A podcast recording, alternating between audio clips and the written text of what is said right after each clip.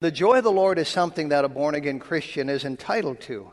Joy is really something that people want the most in life, but they seem to have the least. But it is something that God's people have access to this thing of joy. Do you have that joy as a child of God? Now, the apostle here is winding up his final epistle to this little church at Thessalonica. And he has some wonderful things to say, and there's some golden nuggets, folks, in these two verses that we have to mine out of them today as we talk about the joy of obedience.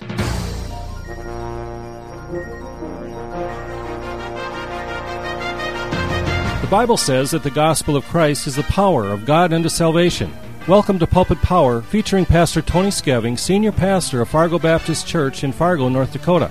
Today's message was previously preached before a church audience. And now, here's Pastor Skeving.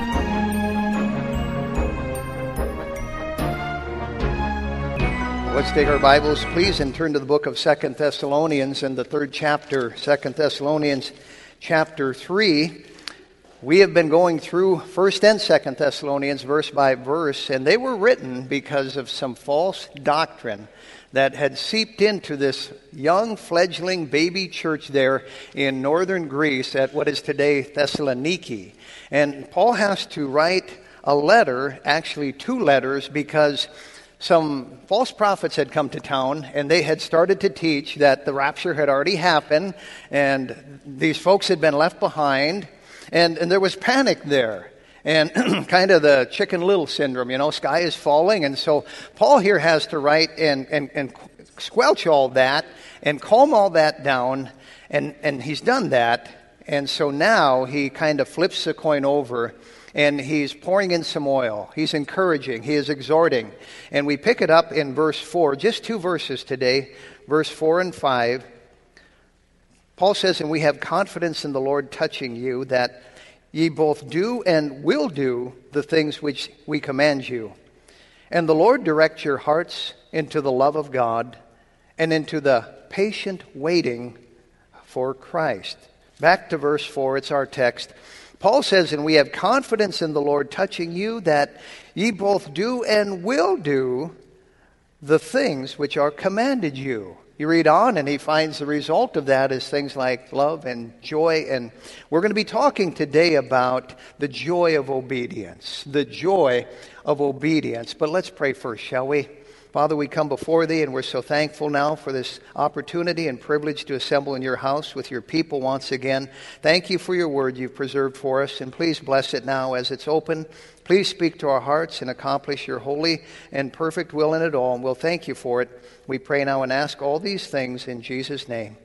Amen. A number of years ago, there was a Russian countess who got saved, gloriously saved, and was so on fire and so in love with the Lord that the Tsar of Russia was irked with her, very displeased with her. In fact, he had her thrown in a dungeon and a prison with the dregs of society for 24 hours, thinking it would cure her and teach her a lesson. Well, anyway, he brought her out of the prison at the end of 24 hours, and with a, uh, a sinister smile, he said, Are you ready to renounce your silly faith now? And she said, Oh, no, Czar. She said, I have found more happiness in 24 hours in a dungeon with Jesus than I've known in a lifetime in the court of the czar. She had the joy of the Lord. And the joy of the Lord is something that a born again Christian is entitled to. Joy is really something that people want the most in life, but they seem to have the least. But it is something that God's people have access to, this thing of joy. The late great preacher Charles Spurgeon said, There is a marvelous medicinal power in joy. Most medicines are distasteful, but this, which is the best of all medicines, is sweet to the taste and comforting to the heart. This blessed joy is very contagious. One foul spirit brings a plague into the house. One person who is wretched seems to stop the birds from singing wherever he goes. But the grace of joy is contagious. Holy joy will oil the wheels of your life's machinery. Holy joy will strengthen you for your daily labor. Holy joy will beautify you and give you an influence over the lives of others. Do you have that joy as a child of God? Now, the apostle here is, is winding up his final epistle to this little church at, at Thessalonica. And he has some wonderful things to say, and there's some golden nuggets, folks, in these two verses that we have to mine out of them today as we talk about the joy of obedience. As we do, we see, first of all, what I call trustworthy saints. We find this in verse number four. Notice, Paul says, and we have confidence in the Lord touching you, that you both do and will do the things which we command you. Paul is speaking to them there about a confidence that he has in them. But note, first of all, in verse 4, he mentions we have confidence in the Lord touching you. Do you have confidence in the Lord, or does your confidence in God ever wane? I've had times in my Christian life when uh, I wasn't trusting God the way I should, didn't have the confidence in Him that I should. And as a child of God, we ought to be able to have a confidence in the Lord. And Paul writes about that here.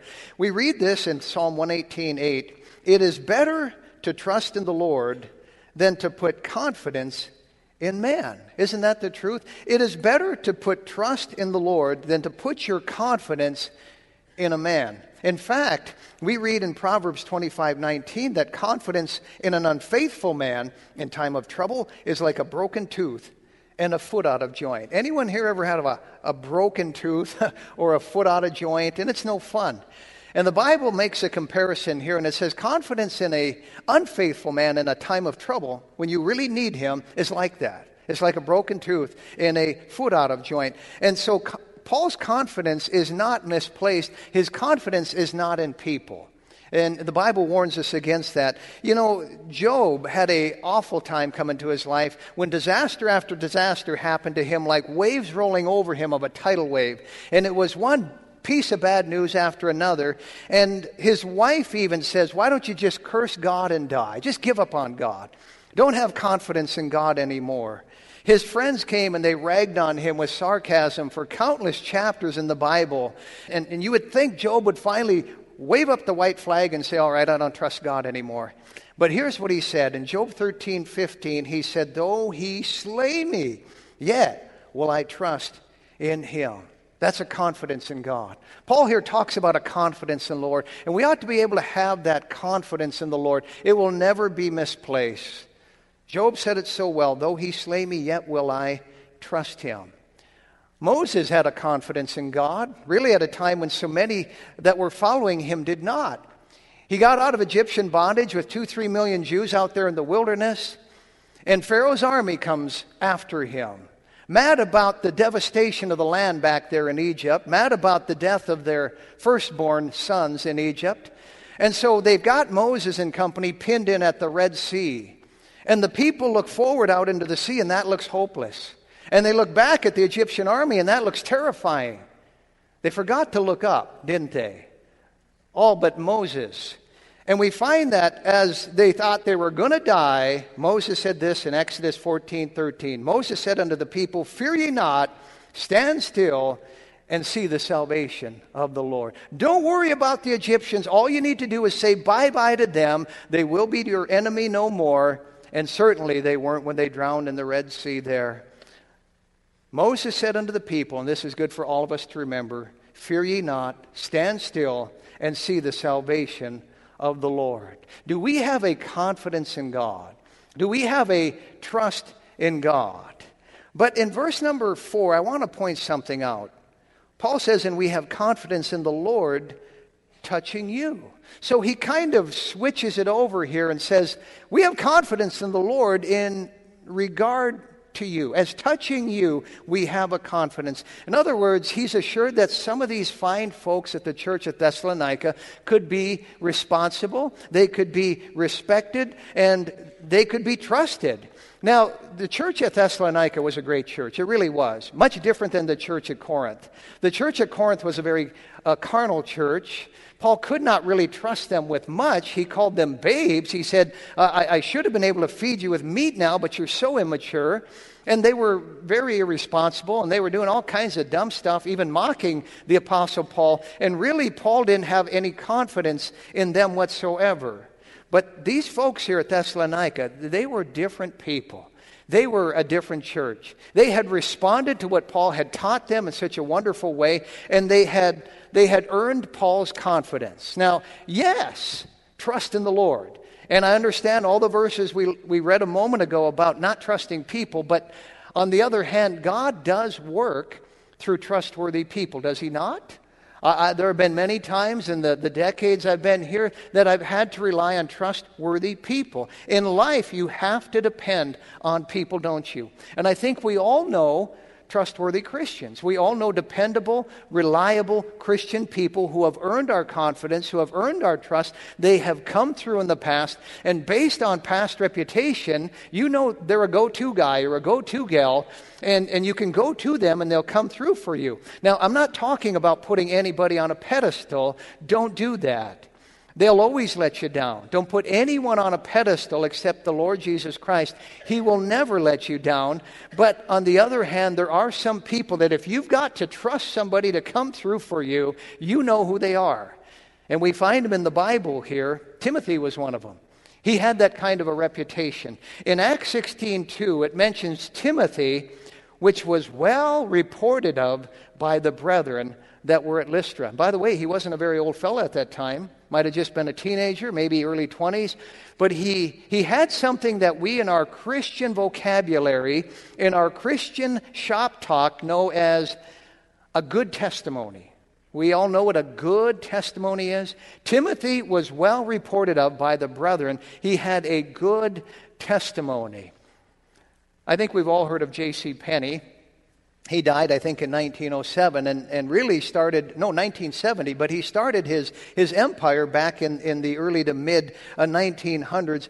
Um, he, he had quite a testimony for, uh, for being a, uh, an honest man and did not even drink. He was a teetotaler. And he always drank ginger ale. One time, a New York newspaper reported that he had a, a mixed drink, a cocktail, in his hand and they mistook the ginger ale for a mixed drink. He read that and he said, Okay, I'll never drink ginger ale again. I'll always drink tomato juice or water if I have to at some function. He said, But I don't want to be a stumbling block to anybody. He had that kind of a testimony. You know, the Bible tells us in Proverbs 22 and in verse number 1 a good name is rather to be chosen than great riches. A good name is better than great riches. Now, God's not against uh, you if you're a person of means and, and uh, you've, you've been blessed by the Lord and so on, but there's something that's even better than that. It says, A good name is rather to be chosen than great riches. Imagine that. There was a preacher years ago who was doing a funeral for a, a man that had died in the Bowery. And, and all the Bowery bums, if you will, came to the funeral, and he preached the gospel, and there was uh, one particular man who came forward and, and he wanted to get saved, and he knelt down with the preacher after the service, and the preacher had given him the plan of salvation, and, and, and the, the, the bum, if you will, was praying this, this prayer Dear Lord, make me like Joe. Make me like Joe. Well, Joe's the fellow who had died. They'd just done his funeral. Preacher thought that's not doctrinally right. He, he nudged the man. He said, No, no, ask God to make you like Jesus. And the man turned back to him astonished and he said, Was, was Jesus as good as Joe? Can you imagine having that testimony? This man, Joe, apparently had led a number of those men to Christ there. And later on, at the burial of old Joe there, these Bowery bums wept like babies as they committed the body of old Joe to the ground. He had that kind of a testimony. That is powerful. There are people in the Bible who have powerful testimonies. Epaphroditus, not a name you want to name your kid, but apparently he really had a great testimony. And in Philippians 2:29, Paul said, "Receive him therefore in the Lord with all gladness and hold such in reputation." Outstanding guy. Hold such, he says, in reputation. Then there was a fellow in Damascus by the name of Ananias the one who led Paul to Christ. And Paul telling the story years later in Acts 22 12 said, he mentions in 1 Ananias, a devout man according to the law, having a good report of all the Jews which dwelt there. This man had a good testimony, a good report amongst even the unsaved that dwelt there. You know, there's a fellow in the Bible who had a good testimony and he's not named. We'll have to wait till we get to heaven to find out who he is. But he went with Titus, and Paul said, We have sent with him, Titus, notice this, the brother whose praise is in the gospel throughout all the churches.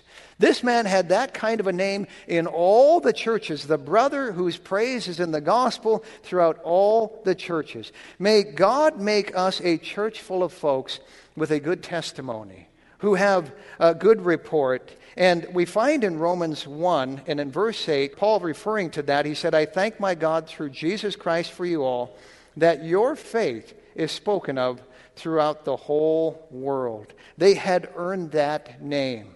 They had earned that reputation. They had earned that testimony. You know, the name Christian is a, is a, a powerful name. It's a, it's a great title to bear. It's a high name and it's a, a lofty name. And it's a name that we ought to be trying to live up to. Do we have that testimony?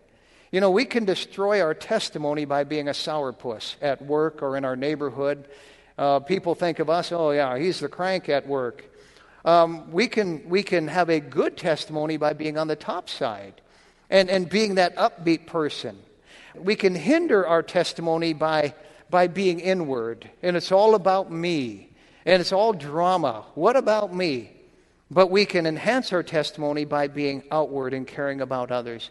We can be an encouragement to others and be known as a good Christian. We can seek out the needs of others and try and meet them, and it will enhance our testimony. We can guard our tongue. And when we do, people know, well, I can trust them.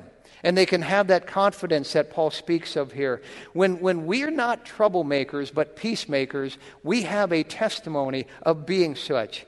When we seek out attention, or when we are showboats, or when we're prideful, or we're blowhards, we have a bad testimony as a Christian. When we work behind the scenes, when we volunteer for things, we have a good testimony. When we show wisdom, when we share our faith, and there are 101 other ways that we can enhance our testimony. God help us to do that.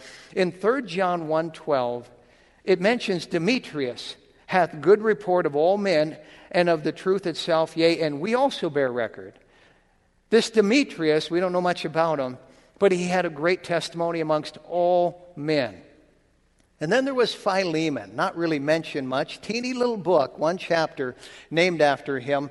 But we find this in Philemon 121. Paul says, Having confidence in thy obedience, I wrote unto thee, knowing that thou wilt also do more than I say. Paul says, I have confidence in you. This is what I'd like to see happen, and I, I, don't think I have to worry about it with you, Philemon. You'll, you'll come through. I have that kind of confidence in you.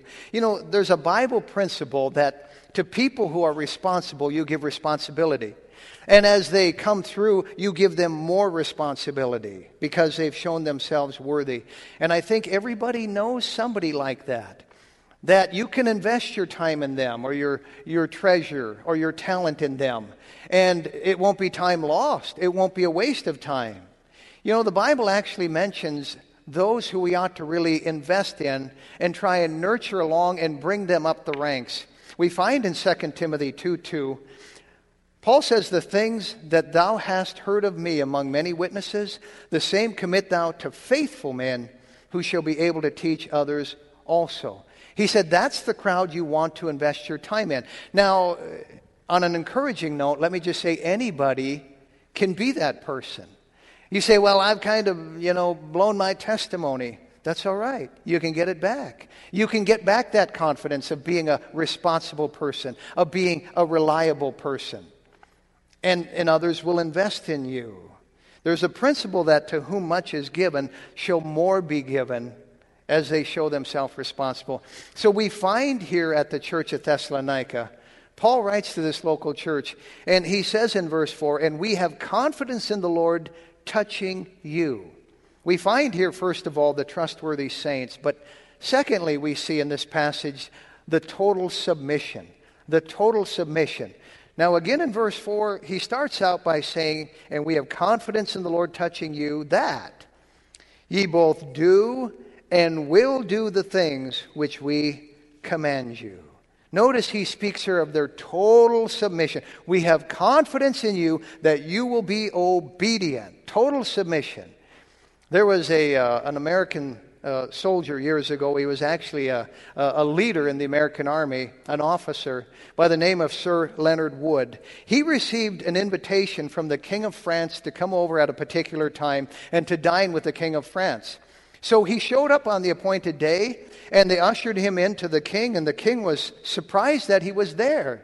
He, he said, Sir Leonard, I didn't expect to see you. And Leonard Wood said, Well, uh, you invited me, didn't you? And the king said, Well, yeah, but I never heard back from you. He said, Back to the king. A king's invitation is never to be answered, it is to be obeyed. Great answer, isn't it? A king's request, a king's invitation, is not to be answered or debated, but to obey.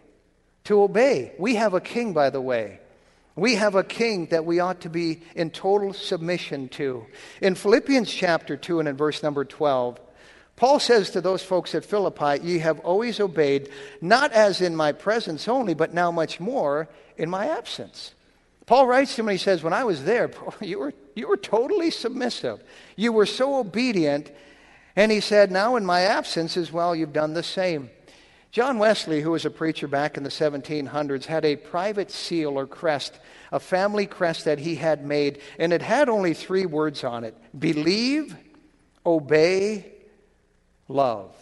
That would be a pretty good motto to live by. Believe, obey, that's an important word, and love. We sing that song, Trust and Obey. We are talking about having our confidence in God and being trustworthy saints. But we should couple obedience with that. Trust and obey, I think, is the way to a victorious life. And I think that the word obey or the word obedience is perhaps one of the greatest words in our English dictionary. It is that important. I think it's one of the first words we ought to teach a child. Obey. Oh, you're not obeying. I find myself, I, I, did that for years, and my kids are growing up, and now I find myself doing that again with the grandsons and saying, now, you're not obeying, or you need to obey. You know, this is the day and age of rebellion and rebels. And we see it in society, don't we? We, we find it at the, at the home level, domestically. We find it in churches. This thing of rebellion, the day and age of rebellion. It's, it's one of the signs of the times rebellion. But I think the key to blessing is obedience. And I think any thinking Christian should say, I want to be blessed. I want to be under the spout where the glory pours out. I want to have God's hand on me. I want to see God bless me. What's that take? Total submission. Total submission. John Stormer, that author, said this Obedience is doing what those in authority request or want. It is the opposite of doing your own thing. True obedience involves doing what an authority wants immediately, respectfully, joyfully, and completely. Obedience requires the submission of the will of the individual to those in charge. True obedience ultimately stems from submission to God. Isn't that the truth? You know, all submission really, directly or indirectly, goes back to God. How serious is rebellion? Well, King Saul in the Old Testament disobeyed God, didn't he? And he tried to schmoozy God, basically with some alternative. And here's what the prophet says to Saul in 1 Samuel 15 22. Hath the Lord his great delight in burnt offerings and sacrifices, as in obeying the voice of the Lord? Behold, to obey is better than sacrifice. You know, we can try and schmoozy God with some alternative as well, but we find here that God takes great delight in obedience over that thing. We think, well, this will kind of fill in for it. No, it won't. God wants obedience. And the successor of King Saul was a man by the name of David. The Bible calls him a man after God's own heart. You know why? Because David knew how to obey. You know, the Bible actually says that rebellion is as the sin of witchcraft. That's pretty serious. Rebellion is as the sin of witchcraft. Now, back here in verse 4 again, Paul says, And we have confidence in the Lord touching you, that you both do and will do the things which we command you. Command you. That's a strong word, isn't it? You say, where does Paul get off commanding these folks in that local church to do this and that? Well, he was an apostle. We could talk about that. But actually, I looked up that word command in my Greek concordance. I don't speak Greek. I'm not a Greek nor the son of a Greek, but I've got a concordance. So I looked up the word command, and you know what? It's got the word angel in it. It's para angel something. And we all know that the word angel means messenger, right? And so, really, the word command here is just talking about a messenger that transmits uh, truth from this person to that person. So, Paul is saying here, all I'm doing is telling you what God uh, tells us in His Word to do.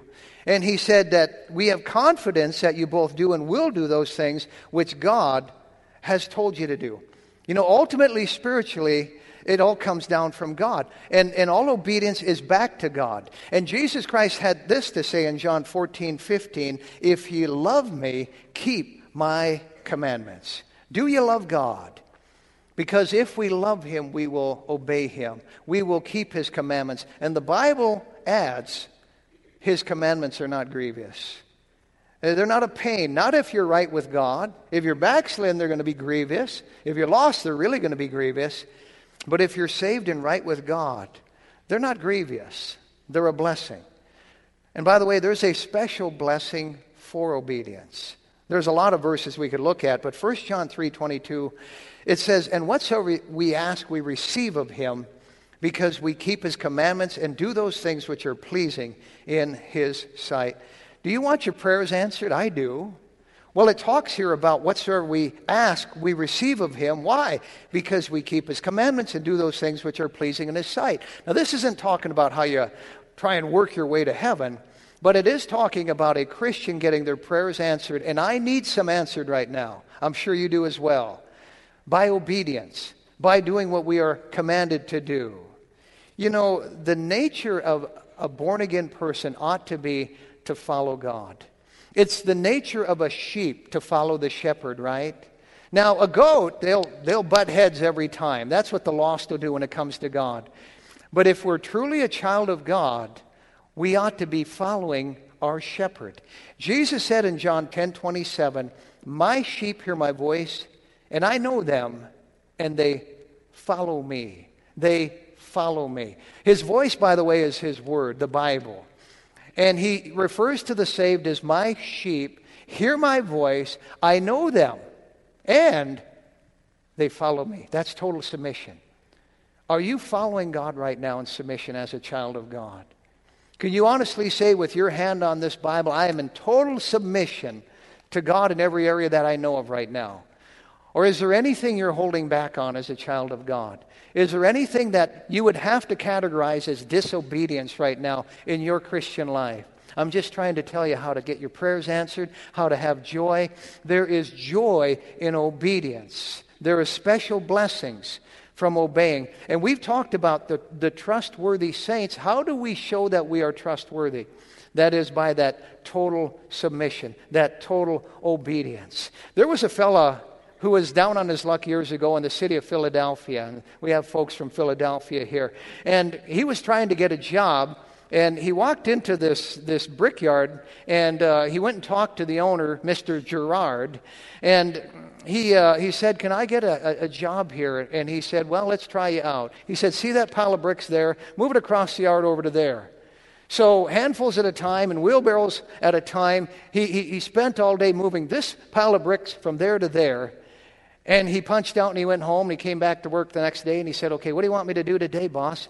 And he said, Well, you see that pile of bricks you moved there yesterday? I want you to move it back there today.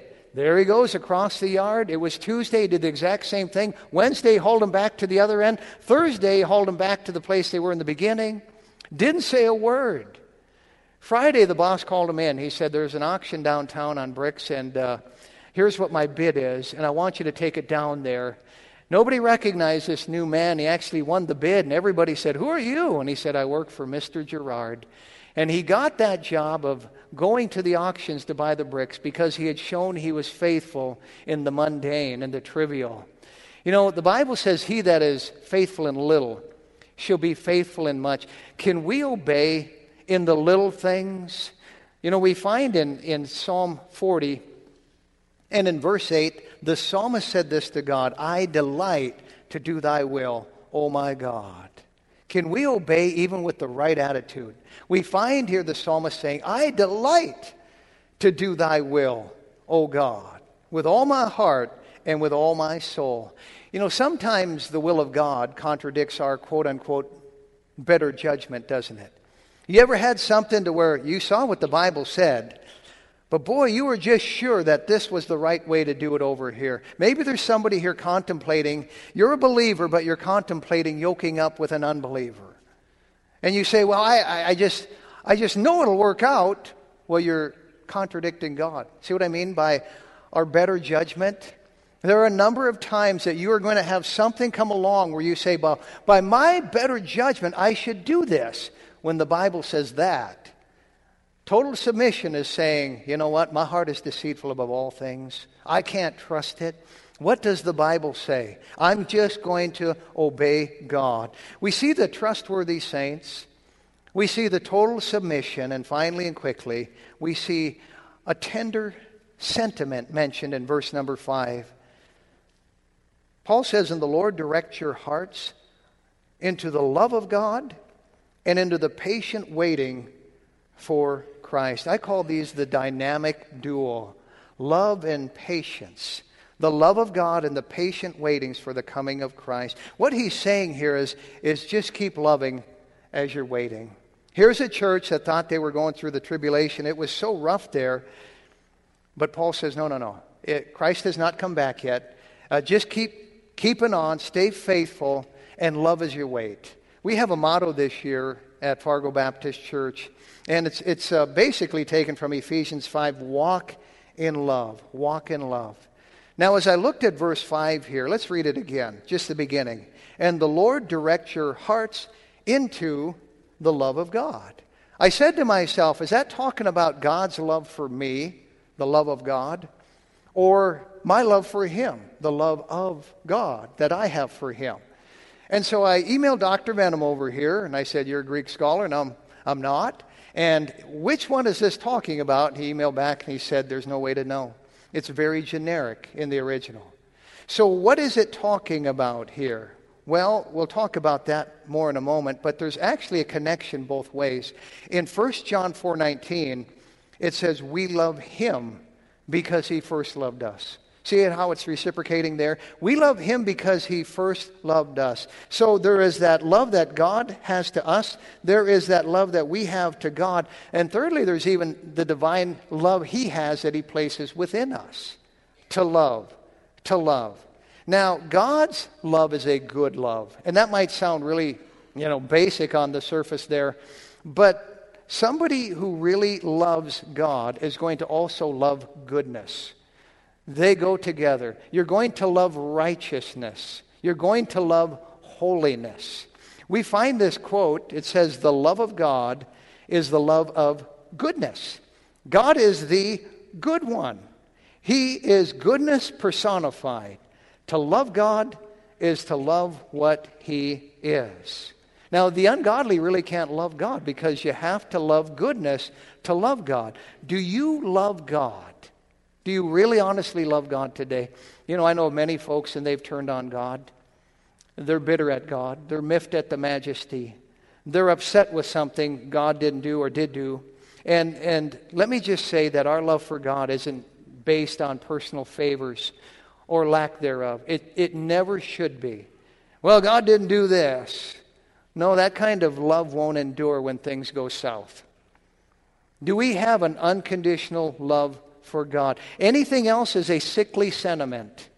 When everything went wrong for Job, he did not turn on God, did he?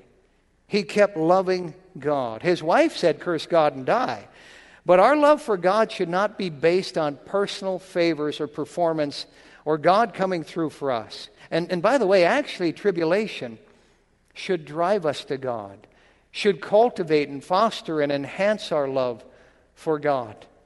I find this verse in Romans 5 3. Paul says, We glory in tribulations also, because the love of God is shed abroad in our heart. Now, there's no question whatsoever God loves us, folks. My concern is do I really love Him the way I should? That is the thing that, that concerns me, because the grand command of the Bible is to love God. In Luke ten twenty seven, Christ says, Thou shalt love the Lord thy God with all thy heart, and with all thy soul, and with all thy strength, and with all thy mind. You find that same commandment 10 times, actually, almost word for word. Love God. Love God. Love God.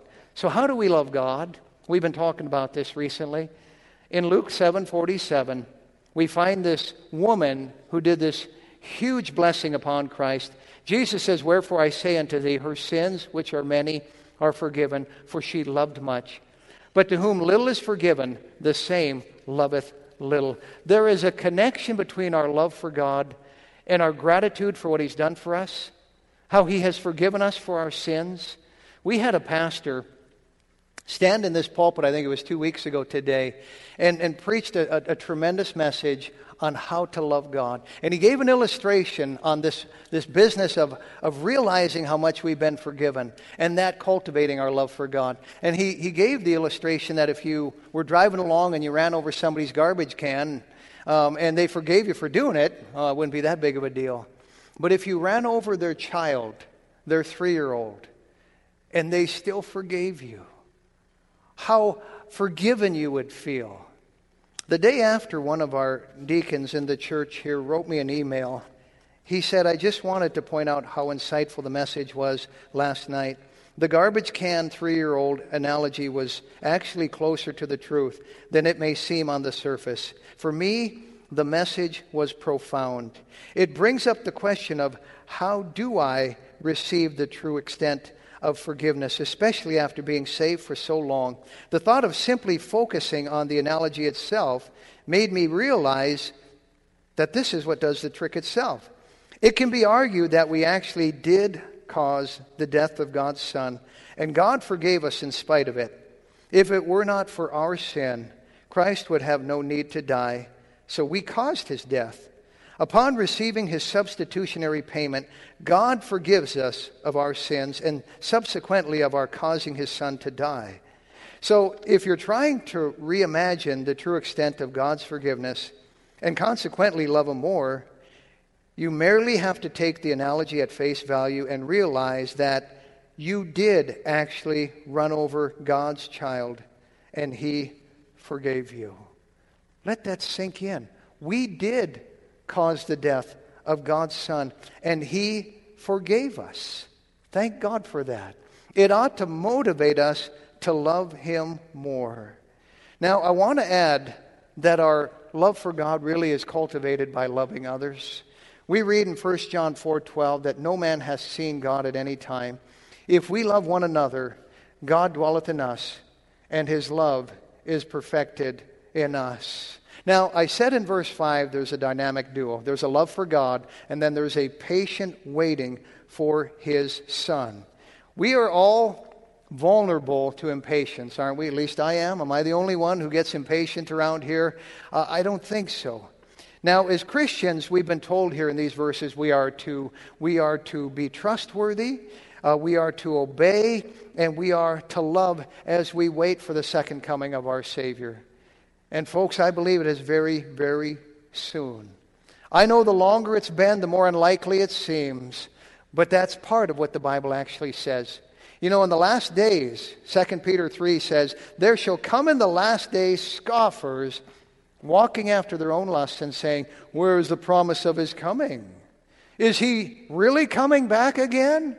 You know, they were saying that in granddad's day and great granddad's day, and they were saying that in the 1700s. Those iron, iron lung, leather lung preachers were talking about the second coming of Christ back in the 1500s and back in the 700s. And, well, here it is. We're in the 21st century. It hasn't happened yet. Where is the promise of his coming? Well, if you're saved, you know he's coming back. You know, there are 333 promises in our Old Testament of the first coming of Christ. There are over 1,800 promises throughout the Bible on the second coming of Christ. Did he come the first time? There is more historical evidence that Jesus Christ walked this earth 2,000 years ago than there is that Thomas Jefferson walked this earth 200 years ago. Oh, he came the first time. There's no question about that. There are six times as many verses that tell us he's coming the second time. So rejoice if you're saved. Your names are written in heaven. And between now and his second coming, be trustworthy, obey him, and love as you patiently wait. I believe that's really the pathway to joy. You've been listening to Pastor Tony Skeving of the Fargo Baptist Church in Fargo, North Dakota. If you would like a CD of today's message, you can obtain one by sending a gift of $2 to Fargo Baptist Church, 3303 23rd Avenue South, Fargo, North Dakota, 58103. That address again, Fargo Baptist Church, 3303 23rd Avenue South, Fargo, North Dakota, 58103. We hope you'll join Pastor Skeving next time right here on Pulpit Power. Pulpit Power is a production of Heaven 88.7.